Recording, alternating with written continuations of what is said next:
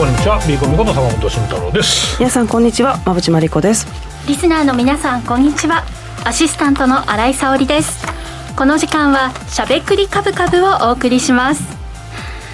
さて、うん、この1週間のうちに梅雨が明けましたね。驚き、ね、暑すぎでしょ暑すぎて40度とかですもんね、うんはい節電とかねエコしましょうみたいになってて、近くのコンビニは電気消えてましたからね、はい、まあ、冷凍庫とか冷蔵庫消すわけにいかないですからね。いかないから、まあ、照明消しますみたいな感じで。ちょっとね、まあ、普段とも違った雰囲気がビなんか見ていてもこう節電あ電力使用状況とかね、ね、表示されてます、ね、結構ギリギリじゃんあれ、しかも火力発電所が動きませんとかまだ話になってるし、あれっていうのは電気自動車なんかピーク時に充電するんだとか言わないのかね。あれが一番やばい気がするんだけど。電力結構そうそう食う食うから。そうそうそう。ね、うん、ということでなんかまたちょっといつもとも違った夏になりそうな雰囲気がありますね。はい、そしてですね前回番組のおしまいにお知らせをさせていただきました岡さんオンラインさんとファンディーノさんのセミナー馬淵さん、登壇されたということですけれども、はい、オンラインセミナーですね、はい、一瞬ねこれね打ち合わせの時ね、えー、何のセミナーだっけとか言ってもう一回それを芝居してもらうの悪いあの火曜日のセミナーいかがでしたって言ったら馬淵さんが一瞬きょとんとされていたんですよ、ね、セミナーやりすぎなんだって、えー、ファンディーノめっちゃセミナー多くて、はい、水曜日もあったんですよ、えー、火曜日の岡さん、オンラインさんとの大盛況でたくさん、はい、いらっしゃって本当にありがとうございます、はい、私もちょっとあの移動中だったので前半だけではあったんですけれども、うん、拝見してすごくやっぱりねあの人が説明してくださるっていうのは分かりやすいですね、うん、はい。なんかあのこの市場が盛り上がっている様子などをね、知ることができましたあの質疑応答コーナーもあるということでしたけれども、はい、どうでしたか？活発にね皆さんあのズームの QA から質疑応答いただいたので、うん、はい、今後もまあこういったセミナー続けていきたいなと思ってます、はい、あの直接お答えをいただける機会ということですのでまた次回ありましたら皆さんぜひご参加よろしくお願いします。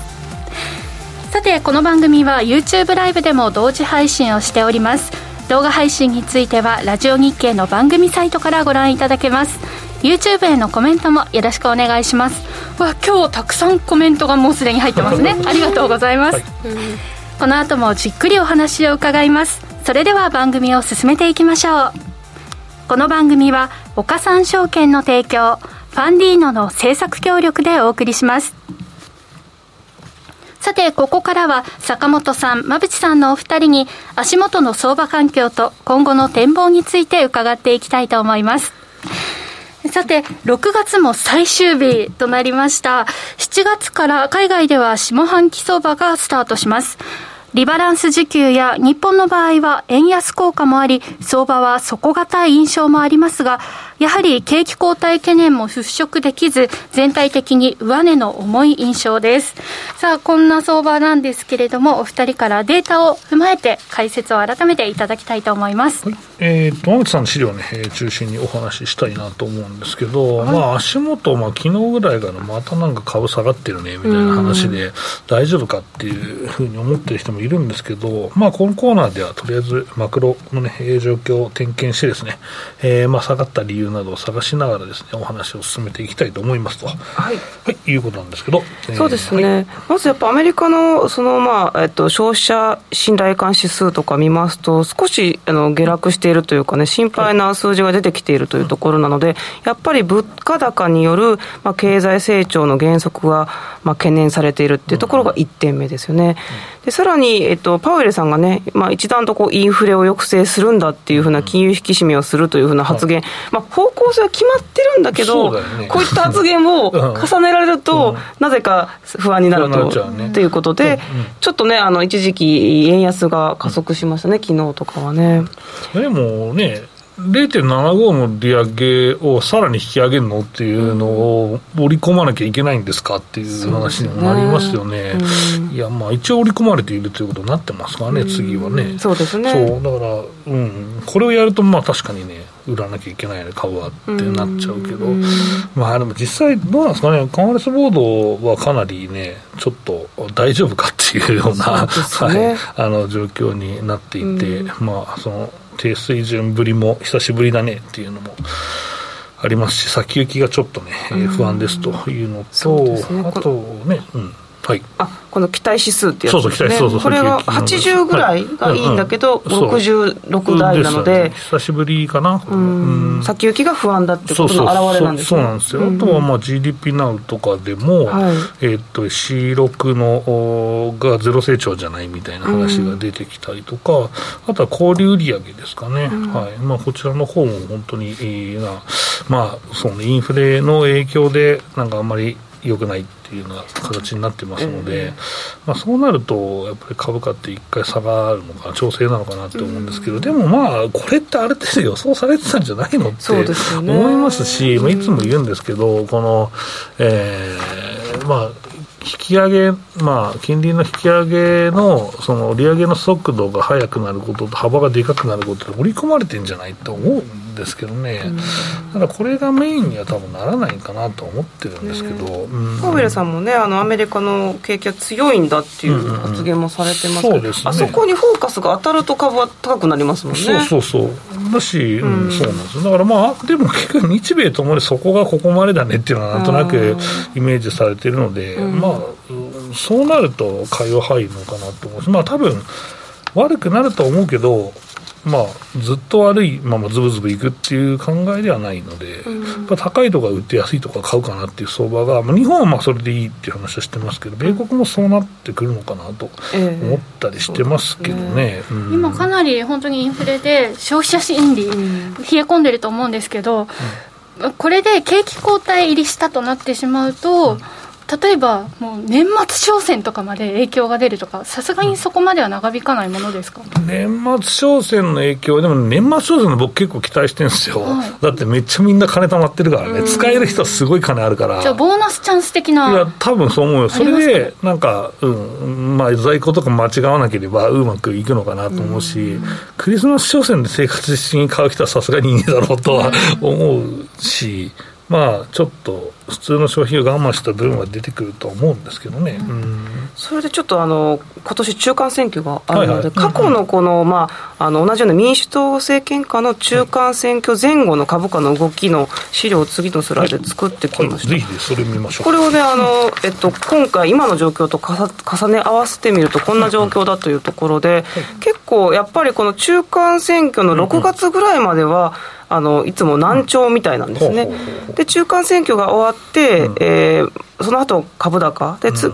来年があの大統領選挙前の年に入ってくるので、そうなると、オバマ政権の下でも、まあ、株高だったってことを考えると、今、やっぱり6月下旬までが下であって、この先、まあ、こういうふうに上がっていくんじゃないかっていうシナリオも考えられるんですよね。ね。まあ、背景はまあ選挙に対して、えー選挙に際して、うん。えー大盤振る舞いをするはずなんですよ、その増税の幅を削りましょうとか、はい。まあ、ガソリン税の減税の話も出てますからね、ね。だからこれはやっぱり一つプラスにはなるのかなと思ってるし、まあ、言ったからにはやらなきゃいけないし、まあ多分共和党の方もやれやれ言うと思うんですよね、政策的に。だからまあ、意外とその株にはプラスになるのかなっていうふうな感じですね。あと下に、まあ債券の利回りありますけど、意外とこの先の、まあ、長い部分が結構、うん金利低下してる部分があって、うんまあ、ねじれてるので、これって金、まあ、景気後退のサインじゃないですか？っていう人が結構い,、いるんだけど、まあ、でも僕も債券ずっと見てましたけど、まあ、経験上、その、金利が下落してる時にねじれると結構まずいかなと思うんですけど、上昇時のねじれは、まあ、未来の話だからいいんじゃないって思うんですけどね。うん。あとまあそうですね、このオバマ政権下のこの株高だった時も、アメリカ10年債3%ぐらいだったんですね、金利がね。そうそう、この頃そうだったなのよ。結構高い、金利が高くても株が上がってたっていう時期があったっていうのも、そうね。なんか知っておいてもいいかなと思った。うんまだ水準は全然違うけどね。めちゃめちゃ今高いから。そういうこと。でもただ、でもでもそれは企業業績が良くなってるから、あんまり気にしなくていいと思う。うん。あだから、ね。まあ、この、うん、今の金利でこのぐらいの方向性っていうので、マウスさんの考えでいいんじゃないかなとは思います。まあ、その話すると、いや、株価違うだろうっていう人が多分出てくると思うんでねえ、えちょっと言ってみましたけありがとうございます。いえ、全然。そこ。まで悲観する必要もないかもしれないっていう。で、一つ、はい、今見てます。まあ、景気は一応みんなまだ持つと思ってるから、であとでもさ、まあ、為替の話はここはあんまりしないけど、うん、まあ、将来の為替ってどうなるのって、まあ後からちょっともうちょっとやろうかなと思ってるんですけど、え日本人は円安、円安って言って、まあ確かにまた更新したわけですけど、二、う、十、ん、何年ぶりのね、水準を。でも、まあ、アメリカは結構大手証券とかだと、まあ、えー、景気後退じゃないみたいな。で、そこでなんか、ちょっとリセッションっぽいのが来て、円高でみたいな話をしてるんですけど、本当かと思うんですけどね、これね。うん。まあ、どっちが正しいのかっていうのは、ちょっとこれは分かんないというか、まあ、どっちにもシナリオとしてはあるんですけど、うん、僕はでも、そんなひどいリセッションにはならないと思ってますけどね。うんまだまだ注意が必要な局面ということですね。まあ後からまた、はい、補足はさせていただきたいと思います。はい、そして日本の項目に関しては後半のコーナーで解説いただきたいと思います。ここまでは坂本さん、馬淵さんのお二人に足元の相場環境について伺いました。続いてはこちらのコーナーです。坂本慎太郎の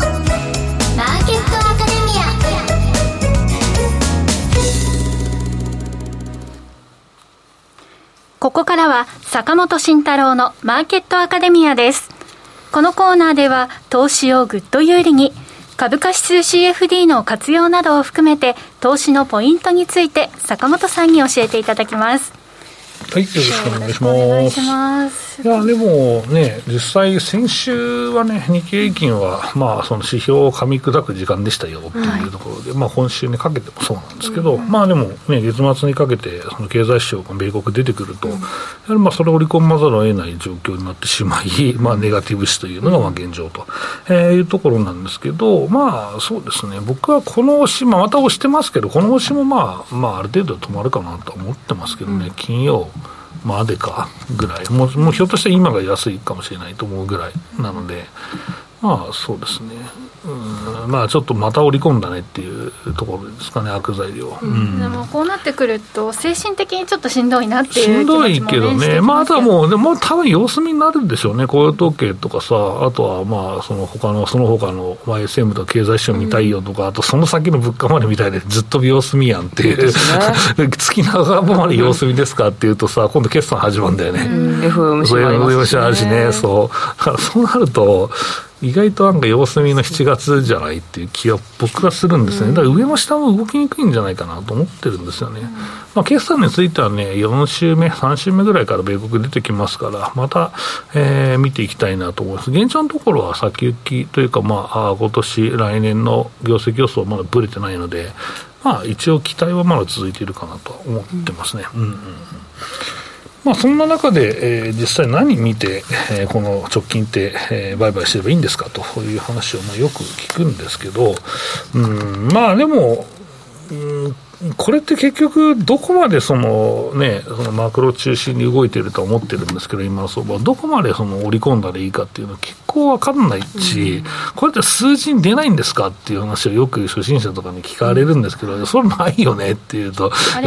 そうそう、お前らじゃあ楽な仕事してんすかみたいな話で、なんとなくこの辺で止まるって言ってんだろうっていう、まあ、話なんだけど、うん、まあ、それだとさ、いや、テクニカルでここで止まるんですよって言えばいいじゃんと。言って、えー、でもこうじゃないですかって私は理論に基づいて言ってるんですよっていう話になると思うんだけど、だからでもそうじゃないの、僕らはね、だからどの辺でね、止まるかっていうのは結構もごもごね、言ってしまうところがあるんですけど、まあ、ただ、うん、まあ、今年ついた安ね、まあ、特に日本ですね、をまあ、えー、つけるようなですね、まあ、悪材料っていうのはないと思ってますし、えー、まあ、為替もこれだけ円安だし、これだけ業績をするけど、売り込めないと思うんですよね。うん、だからまあ、またこれ折れるのか株価がって思ってる人いるんですけど、やっぱりしつこくやるっていうのは大事だと思うし、まあ、いつも言ってる通りですね、えー、年末、年度末ぐらいかな、年度末に近づいたところで3万円っていうのはまだまだあり得ると思ってますから、まあ、3期の決算が出たときに、まあ、この円安効果ですね、まあ、いつも言ってますけど、J カーブ効果みたいなのがまあ出てくると、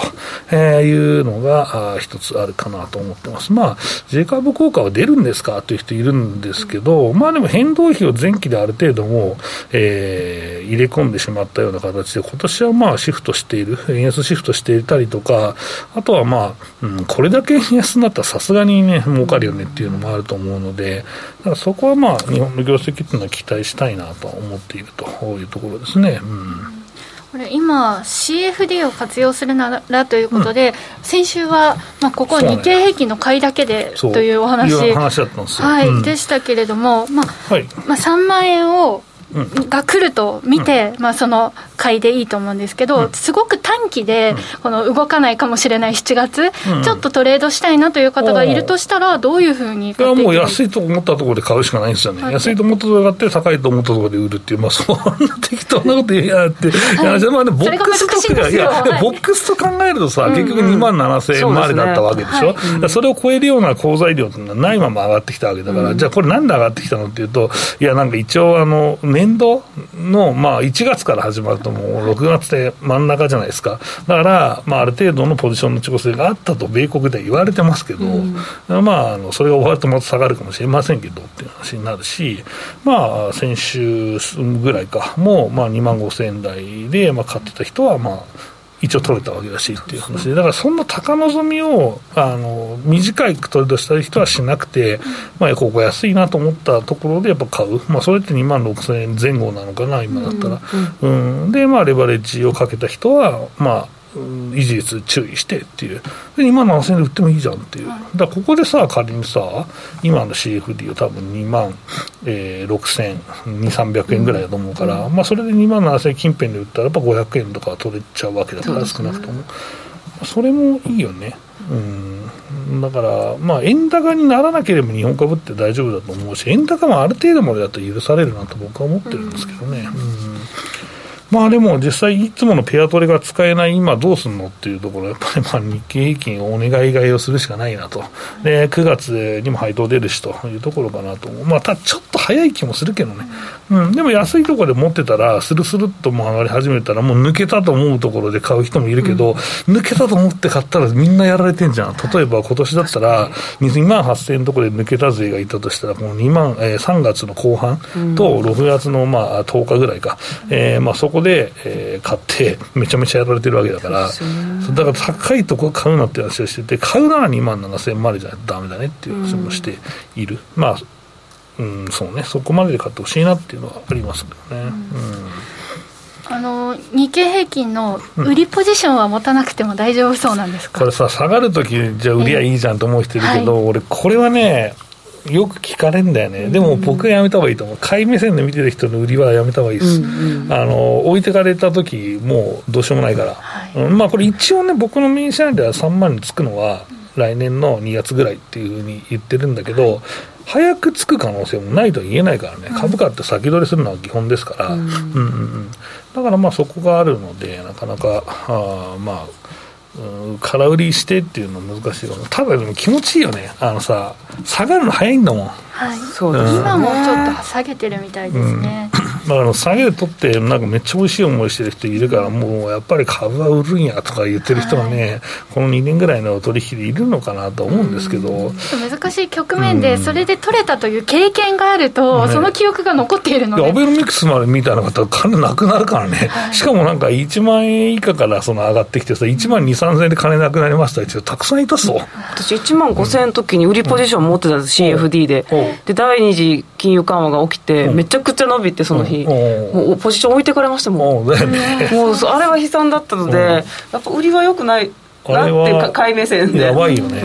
恐ろしかったです。で両立てしてとりとりあえずキープして、でもずっと残ってそうそう。ずっとさ上の方でうろうろしてたんだそう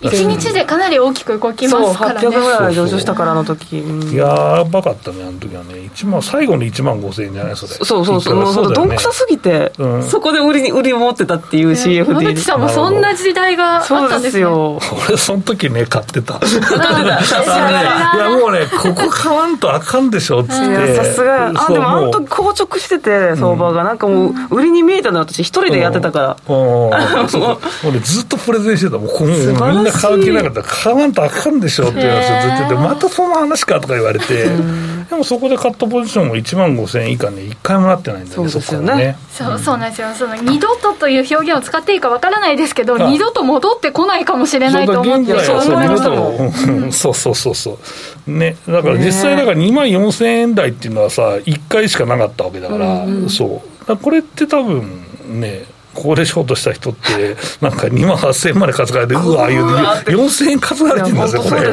そう、うわ、言ってんだよ、絶対多分。いや売りも怖いし、まあ、買いも怖いんだけど、でもスピードがやっぱ緩、うん、そう、ね、そう。だから売りはやっぱね怖い。売りとか買いの方がそう売りの方がスピードが利食いは速いんだそうですよね利食いは速いけど。買いはゆっくり上がっていくんだけど、うん、まあでもただねこのなんだ年度末の買いは早かったけどね。そうですね、うんで、まあ、そうそうそう。で、えっと、足元の状況なんですけど、外国人投資家はね、えっと、先物も現物も、まあ、1500億円ずつぐらいの利越しで、まあ、あの下げだったらいいんじゃない？あの弱さの中でこのぐらいの売りだったら、意外と、まあ、悲観することもないよねって思うので、うん、まあ、うん。まあ、外国見て需給があんまり良くないから手控えとって、まあ、株価の上がり方が鈍かったなっていう話になるかなと思うし、だからまあ、うんと、これから7月の末ぐらいからまあ、かけからかな、えーまあ、日本も業績出ますから、まあ、そこをちょっと分析してみたいなと、それ、まあ、僕の予想は19から上方修正になっていると思うんですよ。まあ、なっていなくても進捗が結構良くて、まあ、みんな目が覚めるんじゃないかなと思いますけどね。うん、そうなると下値が硬くなるっていうのがあるから、まあ、あと1か月で1回上下行くかな、行かないんだったら、この2万6000円安いかもしれんぞっていう話をしているというところですね。はい、じゃあ、日経平均は買いでということで、うん。はい、日経平均の買いは変わらず、で、まあ、先週から言っても、そんな下がってないですよ、先週ってだって、木曜日だから23日、先週、はい、なので、一旦ちょっと上がったんですが、うん、また、まあ、近いところに戻してそうですね、終わり値ベースでいうと、今の方が高いね、はい、うん、23日だったらね、そうそう。しかもこれだったら、そっか、1000円ぐらい上がって、1000円弱、7、800円上がって、リグ得た人もいたのかもしれないね、うん、まあいいんじゃない、うん、一度リグレてもう一回今日入れた方は上手ですね。そうですね。そうしたいよね。そんなうまくいかないから。絶対いかねえ絶対いかねえぞ。そうですね。まあそういう場所をビシッと決めて買ってほしいと思ってるんですね。うん。まあ、方向性はこれで一応見えたということで、はい、はい、本当か、本当かそういう方向ね、いやもうずっとそうだよ、だからずっと戦略としては、もう、まあ、2万6000円、もうちょっと安く買いたいけど、うん、まあ、2万6100円、200円ぐらいか、そこでまあ一応、買い転換をまあお話ししたので、うんはい、まあ、そこで買ったことにして、まあ、じっくり検証していきたいなと思ってますけどね。まあ、どの、ね、あの水準が割安なのかっていう感覚を、学べるのはいいですよね、そうそうそう、そこがずれてる方もいらっしゃる、ね、いるいる、でずれてる人は最初の高いとこ買っちゃった人だろう、それでなんか全然俺のポジションが回復しねえぞみたいな人は、ここでね、ちょっと確認できるのはいいですね。そうそう。だからまあここはね、業績面の確認が、もう月末ぐらい、来月末ぐらいからちょっとずつできるので、まあ、それしながらですね、まあ、僕は自信をつけていっていただいていいと思ってるんで、はい。えーまあ、そういう展開になると思うんでね、まあ、それをゆっくりやっていきたいなと思ってます。はい以上、坂本慎太郎のマーケットアカデミアでした。今、投資家に人気の金融商品、クリック株365をご存知ですか？クリック株365は日経225やニューヨークダウといった世界の代表的な株価指数をほぼ24時間、日本の祝日でも取引できる注目の金融商品です。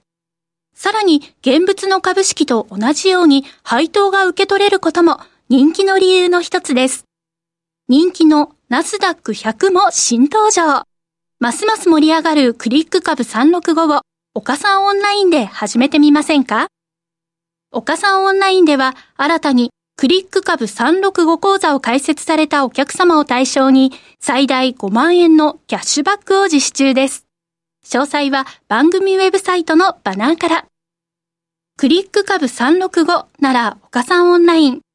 当社が取り扱う商品等には価格変動等により元本損失、元本超過損が生じる恐れがあります。投資にあたっては契約締結前交付書面等を必ずお読みください。金融商品取引業者関東財務局長金賞第53号岡三証券株式会社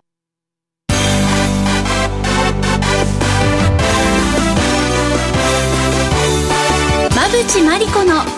10分で教えて。ベンチャー社長。このコーナーはこれからの日本で活躍を期待される起業家ベンチャー企業の社長に焦点を当てていきます。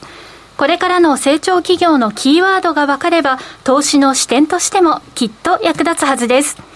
今日は株式投資型クラウドファンディング最大手のファンディーノで紹介しているベンチャー企業、株式会社ルグラン。代表取締役共同 CEO 泉博人さんにご出演いただきます。それではここからは馬淵さんよろしくお願いします。よろしくお願いします。お願いします。泉さんは慶應義塾大学の経済学部を卒業されて、えー、アメリカのジョージタウン大学の MBA 修了されています。で、えー、三井住友銀行さらにフォードモーターカンパニーなどを経て、えー、オーバーチェア株式会社現在のヤフーですね。こちらで取締役に従事されていました。えー、このヤフー自体はですね広告出稿の規定であるとか、まあ、審査のルールこの辺りの策定を担っておられました。でさらに、まあ、ユーザーのニーズを満たす広告の体験の創出であるとか、まあ、中小広告主の、まあ、運用ノウハウを向上を目的とした教育機関も設立されています。その後2005年に現在の株式会社ルグランを設立されています。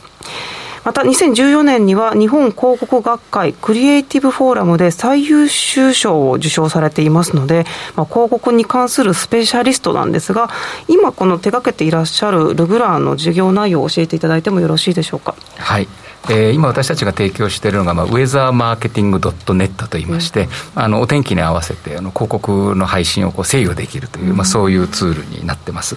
であのお天気に関して言うと、まあ、日本全国を1キロ四方に切ったあの37万地点の、うん、まあ、とこから取ってる最新の、まあ、気象データに合わせて例えばのインスタグラムとか、まあ、そういうソーシャルメディアの広告とかウェブサイトに出てくる広告、まあ、こういったものをお天気に合わせてこうあの出したり消したりメッセージを書いたりそんなことができるツールになってます。今ね本当にまあ広告のねこういったサービスすごく人気がありますよね。そうですね。うん坂本さん、この、まあ、おお天気に絡めたこのビジネス、どうご覧になってますか？ですね、はい。えーとまあ、特にまあ野外のものでも屋内のものでも、やっぱり、えー、天候にで左右されるものってまあたくさんあると思うんですけど、うん、まあ、この天気をですねマーケティング、広告に載せていくっていう、えー、ことで活動されているんですけど、えーとまあ、広告は、まあ、その天気の情報は、まあまあそのえー、プライバシーとか関係なく、まあ、普通のものとしてあるんですけど、これ、個人情報に紐付けるときにですね、結構、まあ、グーグルのクッキー問題とか面倒くさい話が出てきてると思うんですけど、まあ、この辺も含めてですね、えーまあ、どのように活用されているかということと、えー、このお天気とこのマーケティングになぜまあ注目されたのかというところをですね、もう少し教えていただけたらと思います。お願いします。はいあのまあ、今おっしゃっていただいた通りやっぱり今あの業界的にはなかなかそのクッキーとかそういう個人情報とか行動履歴情報っていうのはまあ取りづらくなってるんですね、でまあ遡ると大体あの2016年ぐらいにこう EU でまあそういうものを制限しようみたいな流れがあってでちょうどその頃にあの IBM さんがですねあのウェザーカンパニーっていうまあ大きいあのアメリカの気象データの会社を買ってでやっぱりそれもなんで買ったのかっていうとやっぱりそのビジネスの世界でこの天気予報って実は数少ないその使えるその近未来予測なんですね。でそこをまあビジネスに使えるんじゃないかっていうことでまあそういう買収があり、でちょうどあの弊社もまあずっとあのデジタルマーケティングのコンサルティングという事業をやってきたんですけどもちょうどその2017年ぐらいからやはりそのちょっと天気を活用したサービスを作ってみたいということで、あの最初はあの女性をターゲットにしてあのお天気に合わせてあのコーディネートを提案する天気ュールというあのそういうサービスを作ってみたでそこでいろいろこう実証をやっていくと結構いろんな結果良い結果が出たので、まあ、今回それを広告に適用してみようということで、まあ、このツールを作ってみたというそんな感じでやっております。あのお天気によって人の購買行動が変わっていくっていうのは具体的にどういうことなんですか？そうですね。あの新井さんの、はい、例えばツイッターをちょっと拝見したんですけど、はい、今日割と朝からアイスクリームのお話されてましたよね、はい、えー、例えばそういうことだと思うんですね。で暑いんで最近アイスクリームっていうワードをよくツイートしてる気がします。そうですよね。あのちなみにもう皆さん覚えてらっしゃらないと思うんですけど、はい、1年前の6月30日って最高気温って23度なんですえー、寒いですで今日の最低気温26度とかですからもう全然違うんですよね。だからおそらく皆さんが1年前のツイッターとかあのインスタとか見ていただくと多分全然違う服を着て全然違うものを食べてる可能性が高い、えー、1年前だと鍋料理が食べたいなっていうくらいかもしれないですね。もしかしたら。ですよ、ね、着るものも食べるものも行動もだいぶ変わってくるんですね。変わってきますよね。例えばこれ経産省がやった確かリサーチで、雨が1ミリぐらい雨が降ると、あの大体1人当たり日本で消費がその300円ぐらいかな、あの減るっていう調査結果があるので、だこの雨が降っちゃうと、つまり掛け算すると、1日当たりで300億円ぐらいの売り上げがなくなっちゃうみたいな、まあ、そういうことも起きるので、やっぱりそれは、やっぱり皆さん、雨だと、ちょっと外に行くのやめようかとか、買い物に行くのやめようかってなると、やっぱりそれで、それだけでもかなりそのいろんな売り上げとか、集客にインパクトが出てくる。確かにあのお店とかで雨の日ポイント3倍とかありますね。そういうことなんですね。そうですね、まあ、なので私たちの広告でも例えば店舗の周辺で雨が降ったら周りにいらっしゃる方に雨割りのクーポンをこう出してちょっとでもこうあのお客さんの減りを少なくしようみたいなそんなお取り組みにも使っていただいたりしてます。かなり密接、ねね、そうなりますとこのルグランだからこそできる強みってどんなことがあるんですか？あのやっぱりさっき冒頭でご紹介いただいた通り、うん、まあ、私たちがいわゆるあの運用型広告みたいな、はい、そういう言われてる広告を、うん、まあ、あの日本に持ってきたメンバーが始めた会社ですのでまあ、この領域っていうのは多分私たちはまあ日本で一番長く経験してる中のまあ一人だと思いますし、あと一方でまあこの過去5年ぐらいこのずっとこう気象のビジネスをやってきましたので、まあ、多分そこを両方持ってる会社ってなかなかないと思うんですよね。あの今気象会社さんも一部そういう気象に連動した広告ツールみたいなサービスっていうのは少し提供はされてるんですけど、あのこの広告の経験と気象の経験両方持っているとあの、まあ、ツールとしても提供ができるし、そのツールを利用されてるクライアントさんをサポートすることもできる、まあ、そういったところはあの弊社の一つの強みになるかなというふうには思っています。今日ねおお衣装もね T シャツの天気かける広告ありがとうございます、ちょっと来週からまたイベントにも出たりするのでちょっとこんなものも用意して今お客様増やそうと頑張ってます。ですねで、まあ、そういったサービスを、ね、提供されるということなんですけれどもルグランさんはそこでどんなふうに収益を上げていらっしゃるんですか？あの大きく分けるとあのツールをご利用いただくその利用料という形であのいただく部分とあとはそのもう広告をまるっとあの全部管理してくださいっていうあのお客様に対してはその管理運用費という、まあ、その中にツールの利用料も含むんですけれども、あの基本的にはその2つがあの収益源ということで今活動しています。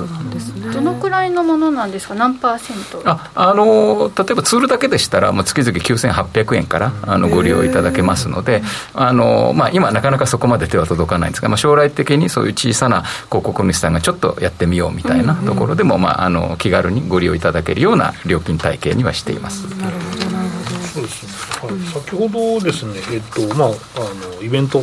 もやるっていう話もあったんですけど、今後のですね販売戦略の、はい、まあえー、お話をお聞かせいただきたいと思います。あの、まあ、まだまだ小さい会社ですので、まず当面はあの大きな広告会社さんとか、そういったところと、まあ、あの契約を結ばせていただいて、うん、まあ、まずはその先にいるクライアントさん、まあ、そういったところにお勧めをいただくというようなところから展開をして、まあ、ゆくゆくはその先にあの、まあ、ご自身であの運用されている中小の広告主さんであるとか、まあ、あの小規模の代理店さんとか、まあ、そういったところにも広くあの使っていただけるようなまずはその先行となるあの良い事例ですね、まあ、そういったところを作りながら展開していければなというふうに思ってます。なるほど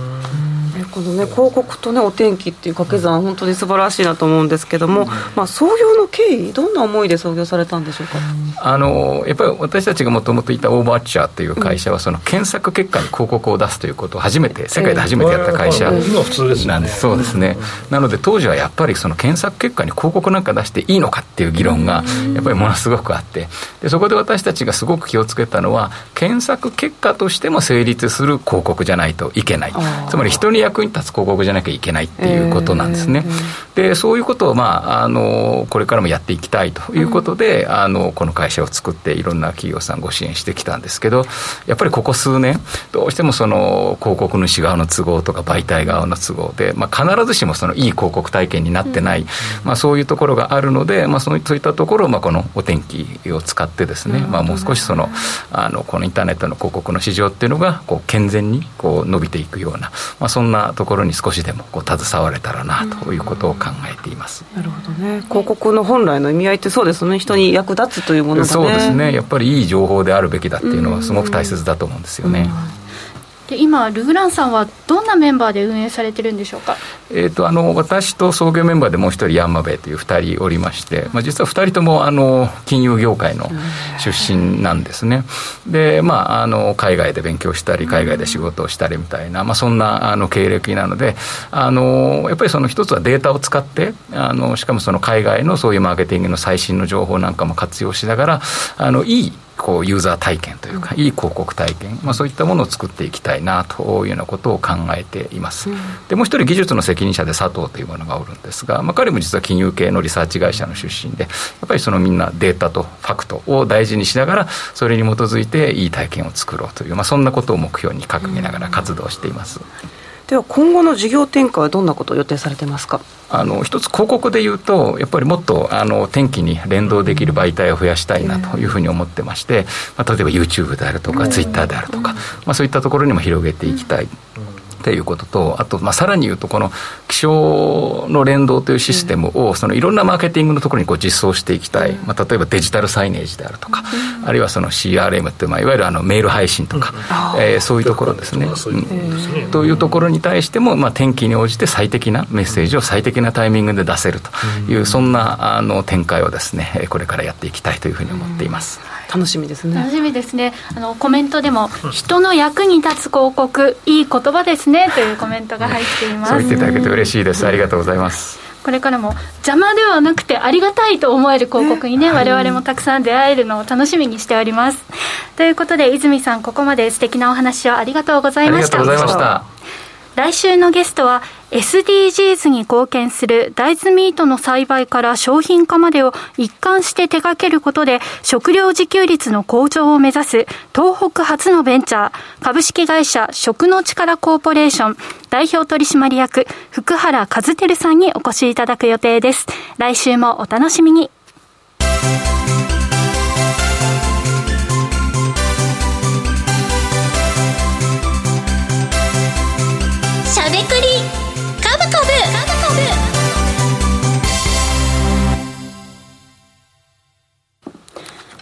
ここからはこの、えー、失礼しました。ここからはしゃべくり株株、株式投資についてしゃべりまくるというコーナーです。今日は第一四半期決算を見据えてのセクター動向不動産関連の中小、えー、中古型株の値動きについてしゃべくり株株です。えー、っとですね、今のさっきの天気の話なんですけど、うん。はい、1年前は23度だったっていう話で、ね、でいや、俺これラジオ出てたんじゃないかなと思って見たら、ちょうど吉崎さんと馬渕さんと思考のポートフォリオに出ていて、そうやったやった。で、それ見たよ。見たら、俺一緒の服着てる。関係ない。半袖やったって。出力率高いからね。そう、そう、これ思って、そう、これ、これ着ててみたいな。そんなことあります俺、そんな、そんなかぶんないつもりでいたんだけど。そうそうそう。で、吉崎さんもめっちゃラフなポロシャツで、そう。で、馬渕さんもそんなになんか厚手の服じゃなかったです。本当ですか。スタジオ内は結構ね、コントロールされてますから。そうそうそうそう。意外とね。面白い。まさかの同じ T シャツ、ねねまあ不動産の話もね 結構吉崎さんからも教えてもらいましたけどね、そうですね、どっからにしようか不動産の話からするそしたら山口さんあじゃあちょっと私のあれからいきますか、日本の話はあったね残りね。そうですね。日本マクロ不動産でいこうか。お願いしますえーと、日本のお話なんですけれども、うんえっと、改めて日本だけは利上げをしないスタンスそうなんですよね、なのでやっぱりね、あのスイスも利上げしたっていうのね、ねありましたけれども、本当に日本だけが利上げで,、まあ、できないっていうかね、えー、物価の利上げしてない、利下げしてるところは日本、日本えー、中国、中トルコ、ロシア。なんですよね。はい、ね。なんか一緒に名前が上がってるのがちょっと不安になるような気がします。ね。そんなことはないですか？ということでね、なんかますますね、こう円が安くなっていくっていう流れの中で、やっぱり不動産価格もね、高騰しているということで、都心、首都圏に関してはね、バブル超えというところ。すぎでしょ、これ。いやで結構これ、なんかね、あの取材とかも受けたんで調べたんですけど、パワーカップルの存在が、やっぱりね、これはね、やっぱね、パワーカップル低金利だよ、絶対。ね、それだなってもう明確に分かりました。で、それでどんどん高騰して、で、そこにさらに海外から見たら安いから、それでも買いに来るこの低金利でっていう流れが加速してるなっていう。まあ、資材も高いしね、資材高いし、まあ、そういう土地の仕入れも多分高いから、いやね、今、だから田園都市線のめっちゃ奥の方の駅で、坪単価が新築マンションで300万弱ぐらいまで行ってて、えーって一昔前、ええみたいな感じですし、その一方、まあ、オリンピックの選手村に使ってた築5年ぐらいの新築と称してる晴海フラッグがですね、同じぐらいなんですよ。2つ 同じぐらいなんと思う。銀座から一応さ、多分4キロぐらいで行く、3、4キロぐらいで行くと思うんだけど、そう、それと、まあ結構ね、あの都心からの距離考えた物件を見ると、いや、安く見えちゃうねみたいですね。なので、まあね、まあ、こういった話もあって、ちょっとね、あの不動産関連の株価、あの銘柄も好調だなと思って見てましたね。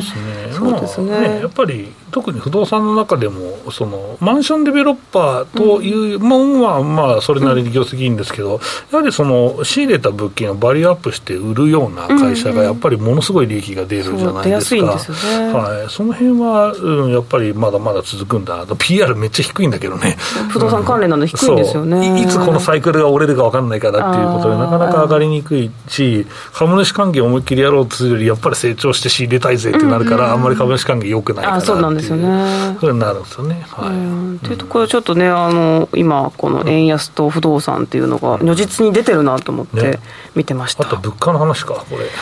いやそのね。5%上昇覚悟。ね、はい、これはちょっとね、あまりにもやっぱり私たち消費者が覚悟してるってことなんです、これもアメリカと一緒ですよね、少し先行きの不安感が高まってるってことですよね、うん、まあ、値上げ受けるってんじゃないとか言うと、めっちゃ怒られそうだけど、俺、怒られた人いたけど、えー、誰か分かんないですけど、でもさ、これさ、ちょっと待ってよと、みんな、値上げというか、まあ、値上げはないけど、ステルス値上げはみんな受け入れてるじゃないですか、うんすね、まあ、まあ、イライラしてんだけど、これも、えー、そう、半分ぐらいなってんじゃないかお菓子あげたら、すごい、どこに入っちゃうんですよね、そうだし、もうね、そんなもんなんだけど、いや、そらそれ見て受け入れてんだろうって言えば、もう確かにそうだよねっていう。2個買いたくなる。あのお菓子がちっちゃくなったからメーカーにずっと苦情の電話しとったんかって、そんなことはないじゃないですか。ちょっと電話代がそっちの方が痛いですね。そうそうそうで、あの、かけたら3分で30円ですとか、1分30円ですとか言って、なんで電話かけてんの金取られるんやみたいな。ナビダイヤル。ナビダイヤルで食らっちゃうわみたいな話なんですけど、はい。いや本当に受け、うん、うん、まあでも、買わないわけにいかないので、うん、受け入れてるという形にはなってしまってるのかなという感じですね。あとはそうですね、あと、まあ、あの火力発電が部分的に再運転したりとかね、ねはい、このあたりもちょっと今日はニュースであったかな、高い、高い、その燃費悪い火力発電を動かすことによって、でも結構でかいと、やっぱりそれなりに供給はできるので、あそうなんですね。まあ、こんなふうにちょっと動き始めてるなっていう感じはしますよね、ね。まあ、太陽光発電もねいろいろ言われてますけどもやってて案外プラスだったんじゃないかな今もでもプラスなんですよね、はい、いやプラスだし、ね、僕の1個の小規模だから1軒で大体家15軒分ぐらいの1年間のは発電しますからね。え坂本さん、じゃあ自給自足じゃないですか、エネルギー。まあ、一応自給自足以上になって、まあ、売った金と、ねまあ、トレードオフですけど。めっちゃ安心です。あと農業を付け加えたら生きてきますね。農業ね、お芋、マルチさんお芋でしょ、芋でしょ。じゃあちょっとね、あの、草取りでも手伝いに行こうかな。これで電気とお芋が手に入る。生きていきます。生きていきます。はいということでではお二人の注目銘柄、ここで。さんからいきましょう、はい、せっかく不動産の話したのでそうですね。あの私ちょっと今日は参考銘柄として持ってきて、はい、それに関連する一覧という形で持ってきました。で参考ロードスターキャピタルになりますよね、でこの銘柄は結構本当に何回もご紹介していて、えっと、マザーズにいらっしゃった時からご紹介しているんですが本当に株価が堅調で、まあ、業績ご覧いただければこんな階段上にね、あのまあ、2桁特に営業利益なんかは2桁成長しているのであの、まあ、あの不動産を安く仕入れて、まあ、売っていくっていうものともう一つクラウドファンディングのサービスも手掛けているので似たような同じようなサービスを展開している企業、実は結構あるんですよね。ここね、コロナ禍の仕入れがうまくいったって、ずっと会社が言ってるからね、えー、で前期で、えーと、ちっちゃい方の物件を売って、大きいの丸残って、ここから売るぜってなってるから、まあ、実際、それは儲かるよね。そうなんです、ね、っていうところですかね。というところで、非常にね、あの株価もこんなふうになっているので、でね、まあ、ここから考えるに、やっぱり円安かける不動産で、ここからまあ発想、うん、連動、連想できるような銘柄もちょっとウォッチした方がいいかなっていう流れになってます。まあ、今まで資産運用してるお金持ちとかに売るっていうパターンが多分あったかなと思うんですけども、うん、海外投資家にも、まあ、もちろんパイプあったのもさらにっていうのはあると思うし、えー、あとはまあね、同業他社たくさんあるじゃないですか、ビーロットさんとかね、そうですまあ、その辺もまあ含めて、うん、えー、この分野は、まあ、もうもう1、2年はいけるんじゃないかなとか思ったりもしますけどね、うん、で一覧の方に、はい、一応いきましょうか。そうですね、はい、はい、一覧はこんなふうに持ってきました、プライム市場からまあグロースまで、本当に同じようにまあ仕入れて販売するっていうか、あと、まあ、運用系ですね、個人の方が運用するものから、あとはクラウドファンディングを手掛けているところ、いろいろありますので、ちょっと時価総額と PR を見ながらですね、あと業績の推移とか見ながら選ぶと面白いかなと思ってます。い。わゆる低いですね、一桁後半ということだったんですね。低いなと思って見てます。はい。ということで、ロードスターキャピタル3482です。今日の終値は昨日と比べて25円高の2143円です。3日続伸でした。そして本日年初来高値を更新しております。さあ、それでは坂本さんからの銘柄、お願いします。そうですね。私は、まあ別に、あの、あんまりその、円安銘柄とかばっかり言ってもつまんねえぞっていう人が多分いると思うんで、あえて外しておきました。えっと、7091のリビングプラットフォームです。はい。東京グロス市,、えー、市場7091、今日の、えー、リビングプラットフォームです。今日の終値は昨日と比べて11円安の1440円でした。えっと、この介護施設のライブラリーとかですね、あと保険の、保育、保育か、保育のキャンパスとか、あと障害者支援事業所などを運営しているんですけど、えっと、まあ、これ大、うんとね、首都、首都というよりは、まあ、大、大都市の近郊にボコボコボコ作るっていうような、えー、まあ、ビジネスモデルなんですけど、やっぱりまあ、人口が多いからね、大都市近郊はベッドタウン含めて、なので、まあ、で、いくつもやっぱりその核が、まあ、私札幌から始まってるんですけど、えー、できるので、まあ、アフターコロナで進展を増やすということと、あと稼働率の向上、まあ、ちょっと PR 高めなんだけど、えーまあ、この辺ぐらいからで、案外その介護と他も安いなんで、これ含めて面白いかなと思います。はい、ありがとうございます。さて、以上、しゃべくりカブカブでした。時刻は午後5時16分を回っております。さて、今週もあっという間にお別れの時間が近づいてまいりましたが、ここで番組から重要なお知らせです。現在、毎週木曜日の午後4時30分から5時20分までお送りしているしゃべくりカブカブですが、来週7月7日木曜日より番組の放送時間が午後4時30分から5時50分までとなります。つまり、これまでよりも30分拡大となるんです。10分短くなったからね、まだ今度は結局20分長くなるってことですね。はい、そうですね。もう大幅にパワーアップということでお送りしたいと思います。はい、では、えー意気込みをお二人から そうですね、まあ、銘柄の話とか途中でね、ちょっと終わっちゃうことがあるので、うん、そこの部分の拡充もしていきたいと思っていますというところですね。はい、はいまぶさんもね、そうですね、喋りまくりましょう。はい、うん、より一層しゃべくっていきましょう。はい。株式 FX をはじめ、不動産、クラウドファンディングなど、投資商品はすべて元本が保証されるものではなく、リスクを伴うものです。投資の最終決定はご自身の判断で行ってください。この番組は岡三証券の提供、ファンディーノの制作協力でお送りしました。さあということで、はい、来週からパワーアップしていきます。皆さんあのチャンネル登録してお待ちください。はい、よろしくお願いいたします。しゃべくりカブカブラジオの前の皆さんとはそろそろお別れのお時間ですまた来週お耳にかかりましょうこの後は YouTube ライブでの延長配信です。引き続きお楽しみください。